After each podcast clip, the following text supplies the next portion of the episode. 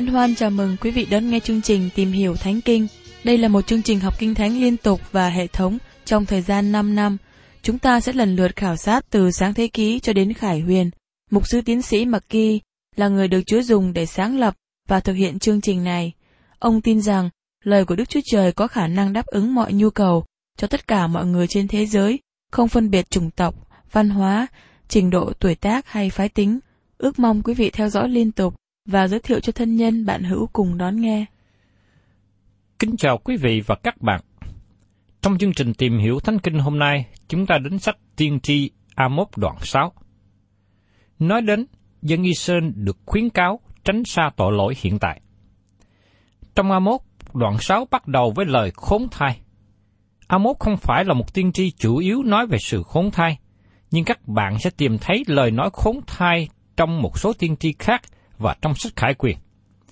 Khi nghe đến lời khốn thai, nó giống như một lời cảnh giác quan trọng. Có nghĩa là dừng lại, nhìn xem và lắng nghe. Bởi vì đây là một điều quan trọng. Khi nghe từ ngữ khốn thai, chúng ta cần chú ý đến những gì được nói tiếp sau đó. Mời quý vị cùng xem ở trong Amos đoạn 6 câu 1. Khốn thai cho kẻ ăn ở nể trong Siôn và cho những kẻ tưởng mình an ổn trong núi Samari. Khốn thai cho kẻ sang trọng của các nước làm đầu là những kẻ mà nhà Israel về cùng. Siôn thuộc về nước Juda của miền Nam và Samari thuộc về Israel của miền Bắc. Amos đang nói đến cả hai phần của đất nước. Siôn là trung tâm của tôn giáo vì có đền thờ Jerusalem ở đó, còn Samari là thủ đô và trung tâm quyền lực của vương quốc miền Bắc. Khốn thai cho những kẻ ăn ở nể trong Siôn. Câu này được dịch một cách rõ hơn. Khốn thai cho những kẻ ăn không ngồi rồi ở Siôn, trong Siôn. Họ ăn ở sung sướng trong những nhà cửa sang trọng và không làm việc gì hết. Họ là những người giàu có và nắm quyền thế. Và khốn thai cho những kẻ tưởng mình an ổn trên núi Samari. Samari là một nơi chứa tội ác. Nó là thủ đô của vương quốc miền Bắc. Vua Ahab và hoàng hậu Jezebel sống tại đó. Họ sống trong các vinh thự đẹp đẽ được xây dựng bằng Nga. Núi Samari cung cấp một đồn lũy thiên nhiên tốt đẹp. Thành phố này đứng vững trong suốt ba năm bao vây của Assyria trước khi nó sụp đổ. Samari là một thành phố quan trọng. Sau khi Assyria đã hủy diệt nó, và sau đó vua Herod xây dựng trở lại. Herod là người giỏi về xây dựng, và ông xây dựng nhiều nơi khắp trong xứ Palestine. Ông xây dựng Caesarea từ đất thấp, nhưng ở Samari ông xây dựng trên núi cao. Đây là nơi với tất cả sự sang trọng, thành lũy bảo vệ tốt, và Israel cảm thấy được bảo vệ an ninh. Không thay cho những kẻ sang trọng của các nước làm đầu là những kẻ mà nhà Israel về cùng. Kẻ làm đầu trong các nước rất có thể đề cập bởi các quan tướng là những người có chức vụ cao. Những người không tin kính, không chăm sóc người khác, lại là người mà dân Israel đến để xin xét công lý và sự giúp đỡ. Các quan trưởng này chỉ lo nghĩ đến lợi ích của chính mình họ mà thôi. Các quan trưởng này là Israel, nhưng cũng được nhìn nhận bởi các nước xung quanh nữa. Họ có ảnh hưởng rất nhiều. Và tiếp đến trong A1 đoạn 6 câu 2. Vậy hãy qua Cane và hãy xem, hãy đi từ đó đến thành Hamas lớn, đoạn xuống thành gác của người Philippines. Những thành ấy há tốt hơn những nước này sao? Bờ cõi chúng nó há tốt hơn bờ cõi của các ngươi sao? Cane là một thành phố ở ngã tư của sông Tigris và thượng nguồn của sông Jeb. Thành Nineveh cũng ở đó. Cane là khu vực thành lập một trung tâm lớn. Hãy đi từ đó đến thành Hamas lớn. Hamas là thành phố chính của Syria. Từ đây chúng ta đi xuống phía nam. Đoạn đến thành Gas của người Philippines. Gas là thành phố ở phía nam của xứ Philippines và thành phố dẫn đầu trong khu vực Philippines này. Những thành ấy há tốt hơn những nước này sao? Bờ cõi chúng nó há tốt hơn bờ cõi chúng ta sao? Nói một cách khác, hãy nhìn vào những quốc gia này. Tại sao các ngươi nghĩ rằng các ngươi trội hơn những quốc gia này? Các ngươi không có trội hơn họ. Các ngươi cũng dự vào tội lỗi mà họ đã phạm và trách nhiệm của các ngươi lớn hơn. Họ không có sự khải thị từ Đức Chúa Trời, nhưng các ngươi có sự khải thị từ Đức Chúa Trời. Giờ đây Amos đề cập đến ba tội lỗi của quốc gia Israel. Ba tội lỗi này đã đem dương quốc miền Bắc đi xuống. Các tội lỗi này đã đem dương quốc miền Nam đi xuống. Các tội lỗi này cũng đem Babylon đi xuống. Các tội lỗi này cũng đem Ai Cập đi xuống. Các tội lỗi này cũng đem Hy Lạp đi xuống. Và các tội lỗi này cũng đem Roma đi xuống. Các tội lỗi này cũng đã đem nhiều quốc gia lớn đi xuống. Đó là lý do mà ngày nay nước Pháp và nước Anh trở nên quốc gia hạng nhì. Có lúc chúng ta nói rằng mặt trời không hề lặn trong đế quốc Anh. Nhưng hãy nhìn xem đế quốc Anh hiện nay. Nó đã bị thu nhỏ lại. Ba tội này là tội lỗi của quốc gia, của đất nước, và đây cũng là tội lỗi mà Đức Chúa Trời phán xét các quốc gia. Mời quý vị cùng xem tiếp trong A1 đoạn 6 câu 3. Các ngươi làm cho Ngài quạng nạn xa ra và làm cho ngôi bạo ngược gần lại. Dân Israel nói rằng, vâng, Ngài phán xét sẽ đến, nhưng nó chưa đến gần. Chúng ta không cần phải lo lắng về nó. Đó là điều mà vua Hedekia nói với tiên tri Esai, khi Esai nói rằng sự phán xét sẽ đến trên dương quốc miền Nam và họ sẽ bị bắt lưu đày. Lúc đó, vua Hedekia hỏi, điều đó xảy ra trong thời của tôi phải không? Esai trả lời, không, nó không xảy ra trong ngày của vua. Ngay lúc đó, vua lớn Hedekia nói rằng, thế thì không sao, không lo. Thế hệ hiện tại của chúng ta chuyển sang thế hệ con cháu chúng ta nhiều nợ nần khó khăn. Và tôi lo ngại về thế hệ kế tiếp và kế tiếp nữa. Họ sẽ sống như thế nào? Họ sẽ sống trong những ngày hoạn nạn, khó khăn sẽ đến. Ba tội lỗi mà nó quỷ diệt một quốc gia được nói từ Amos đoạn 6 câu 4. Các ngươi nằm ngủ trên giường ngà và duỗi dài trên ghế mình, ăn những chiên con trọn trong bầy và những bò con mập trong chuồng. Tình dục trái lẽ và tham ăn là hai tội lỗi được đề cập ở đây, và đây là tội lỗi của thể xác. Các ngươi nằm ngủ trên giường ngà. Vua Ahab và hoàng hậu Jezebel đã xây dựng lâu đài bằng ngà tại Samari. Giờ đây, nó được đào bới lên và những người làm việc tìm thấy nhiều bình ngà tốt đẹp ở dưới đống gạch dụng và quan tàn của những tòa nhà lớn này. Các binh thự này biểu tượng cho đời sống của giới thượng lưu thời đó. Họ ngồi ghế dài bằng ngà, họ có giường lớn, có đời sống dễ dãi xa hoa. Và họ duỗi dài trên ghế mình. Có nghĩa rằng họ đang nghĩ về tình dục. Đó là điều mà họ tham dự vào. Và đây cũng là đặc tính của thời chúng ta. Một số người cố gắng trả lời cho phong trào tự do của phụ nữ nói rằng chỗ của phụ nữ là ở trong nhà bếp và trong phòng ngủ. Tôi xin thưa với các bạn rằng, đó là một lời rất tệ khi nói như thế. Tôi hoàn toàn không đồng ý với lời phát biểu này. Nhưng nó cũng cho chúng ta biết được màu sắc và hình dáng của đất nước như thế nào. Không một quốc gia nào có thể tồn tại khi tham dự vào những tội lỗi như thế.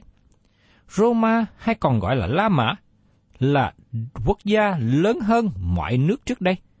Nhưng tại sao nó bị sụp đổ? Không có một kẻ thù nào từ bên ngoài hủy diệt Roma. Nó bị sụp đổ vì sự hư hại bên trong. trong sách của ông Rippon với đề tựa Sự si tàn của đế quốc La Mã, đề cập về sự hủy diệt từ ngay trong gia đình. Và đó là lý do quan trọng về việc Roma hay là La Mã sụp đổ khi tội lỗi tình dục vô luân xảy đến, và sau đó đất nước này bắt đầu đi xuống. Tội lỗi thứ nhì được nói trong sách A1 đoạn 6 câu 5. Thật các ngươi hát bài bậy bạ quả theo đờn cầm, bài vẽ ra những đồ nhạc khí cho mình như vua David. Trong thời đó, họ có nhiều âm điệu âm nhạc khác nhau. Các bạn có thể nghĩ đến âm điệu jazz, rock và roll và nhiều nhạc mới khác. Nhưng Israel có thể trở lại trong thời bấy giờ. Đặc tính của âm nhạc cũng có thể quỷ diệt một quốc gia, và đó là điều tôi quan tâm vì đất nước chúng ta đi đến điểm này. Các ngươi hát bài bậy bạ quả theo đờn cầm, bài vẽ ra những đồ nhạc khí cho mình như vua David. Họ không dùng âm nhạc giống như David đã dùng trước đây. David là một thiên tài về âm nhạc và ông dùng âm nhạc để ngợi khen và tôn cao Đức Chúa Trời. Dân Israel có nhiều thiên tài trong thời của Amos, nhưng họ không sáng tác âm nhạc để ngợi khen và tôn cao Đức Chúa Trời. Thay vào đó, nó kéo dân chúng ra khỏi Đức Chúa Trời và ra khỏi sự thờ phượng Ngài. Giờ đây chúng ta đến tội lỗi thứ ba của đất nước. Trong sách A1 đoạn 6 câu 6. Các ngươi uống rượu trong những chén lớn, dùng dầu rất quý sức cho thôi mình, mà không lo đến tai nạn của Joseph. Họ uống rượu trong những chén lớn, chứ không phải với những ly nhỏ, nhưng uống bằng tô. Họ thật sự trở nên những người ghiền rượu. Họ dùng dầu rất quý sức thơm cho mình, mà không lo đến tai nạn của Joseph. Trong thời đó có sự chú tâm đến việc dùng đúng loại dầu thơm sức dưới nách. Tôi không ngại mà nói đến điều này, bởi vì nó được quảng cáo rất nhiều trong thời hiện nay. Nó là một việc quan trọng trong dân Israel dùng đúng loại dầu thơm, nhưng tội lỗi sai rượu hủy diệt quốc gia này.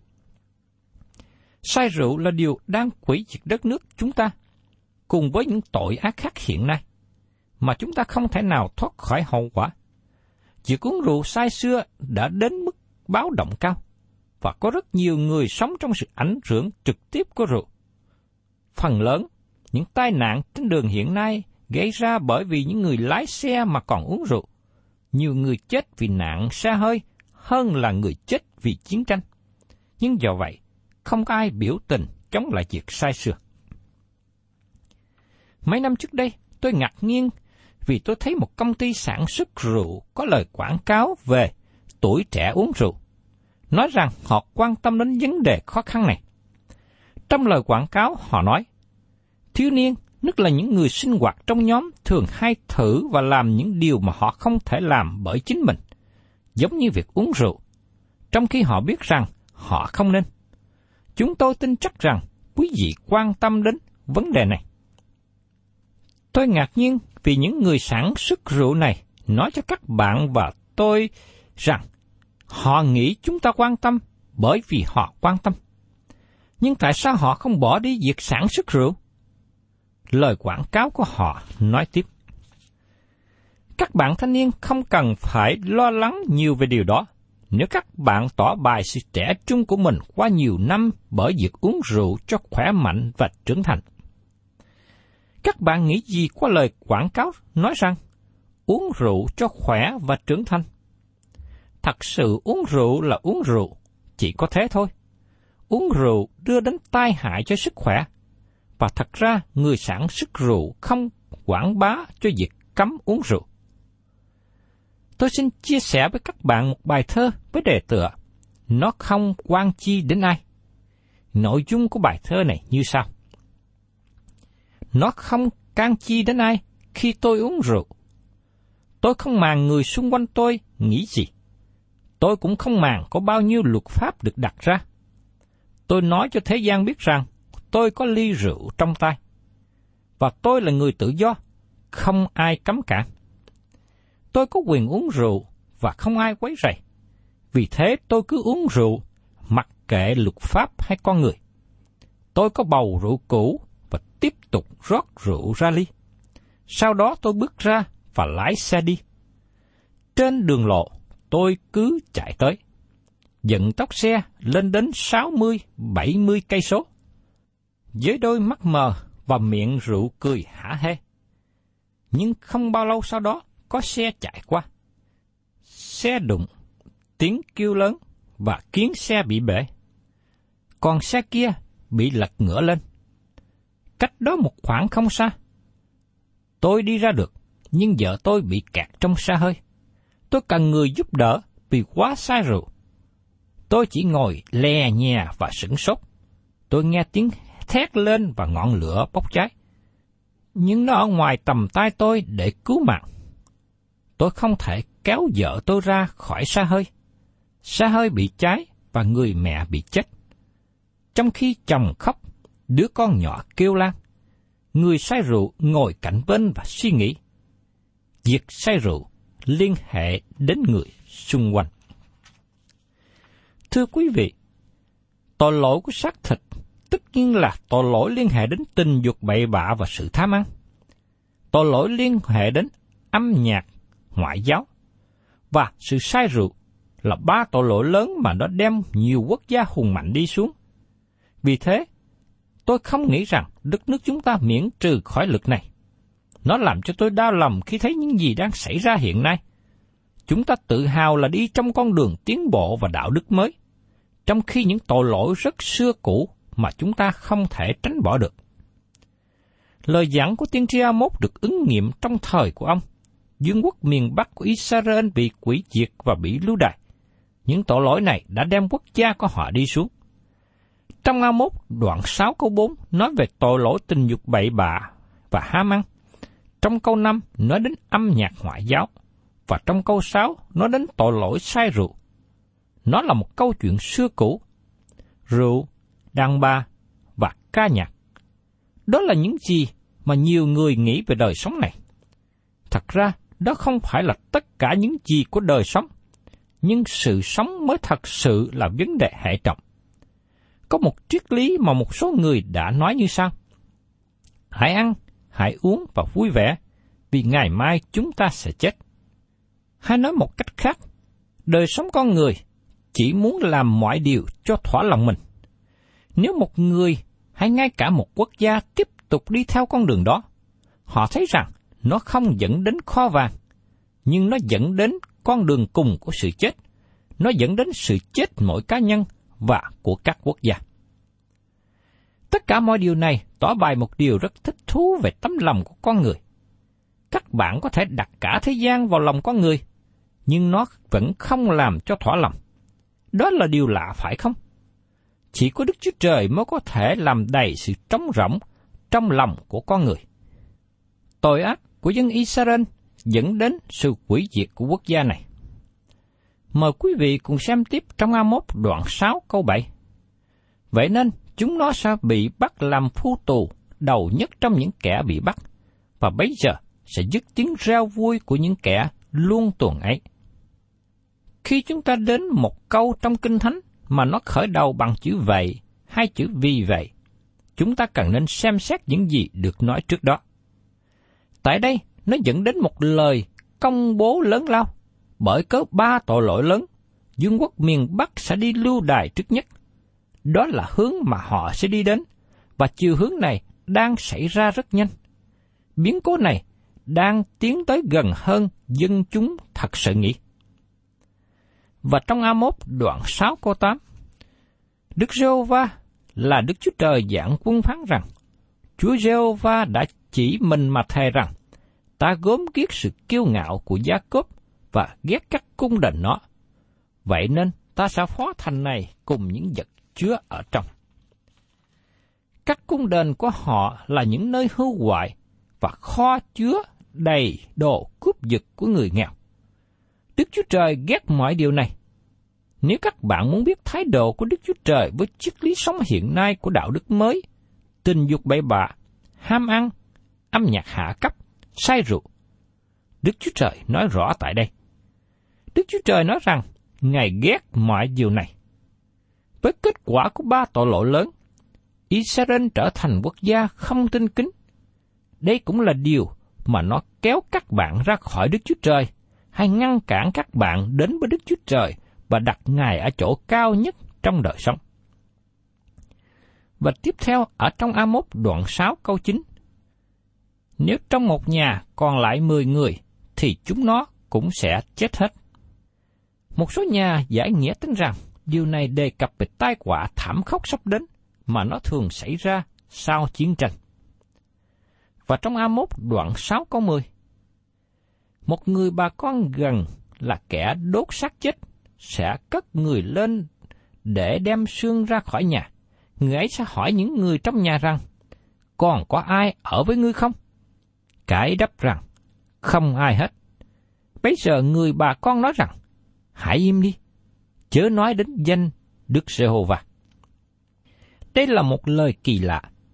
Tôi xin gửi đến các bạn lời giải thích của tiến sĩ Charles Finber mà tôi nghĩ rằng nó rất đúng. Tai vạ này rất lan rộng làm cho chúng ta chú ý đến lời trong A1 đoạn 6 câu 10. Khi một người bà con gần trong gia đình có bổn phận chôn xác người thân của mình, đến để kéo xác chết từ trong căn nhà bị cháy, người ấy đến tìm và thấy rằng chỉ có một người còn sót lại trong một gia đình có 10 người sống trước đây. Người sống sót sau cùng này đang lẫn trốn phía sau nhà trong sự sợ hãi và nghĩ rằng tai vạ này có thể trở lại để giết luôn anh ta nữa.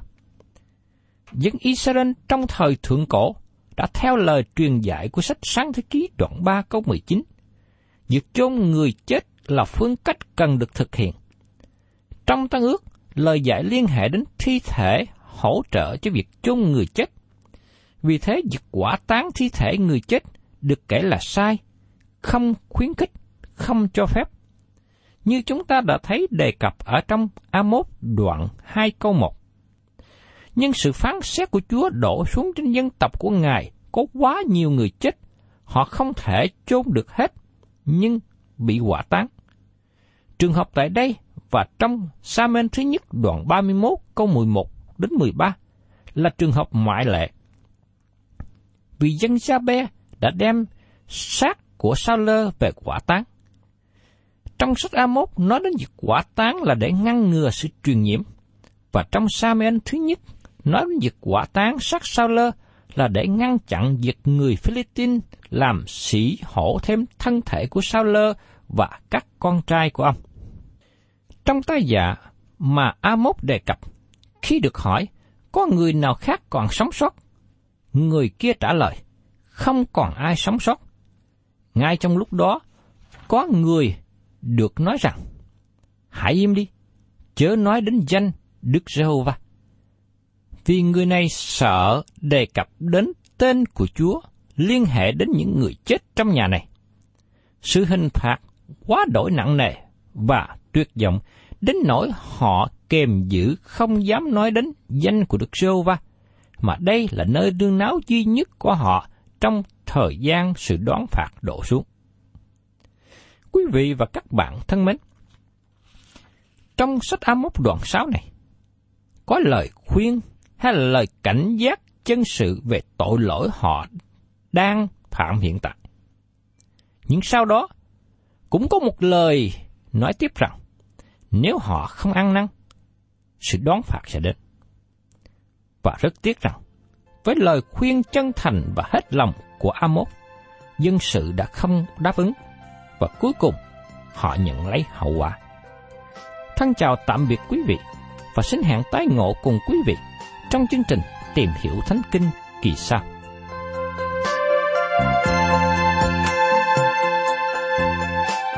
Cảm ơn quý vị đã đón nghe chương trình Tìm hiểu Thánh Kinh. Nếu quý vị muốn có loạt bài này, xin liên lạc với chúng tôi theo địa chỉ sẽ được đọc vào cuối chương trình. Kính chào quý thính giả.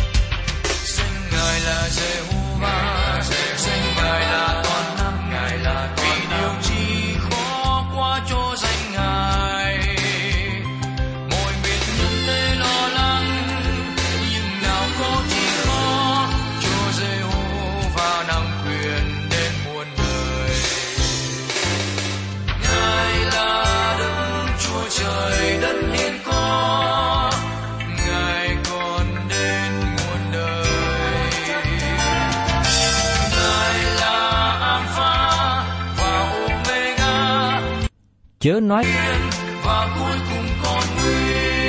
tên của Chúa.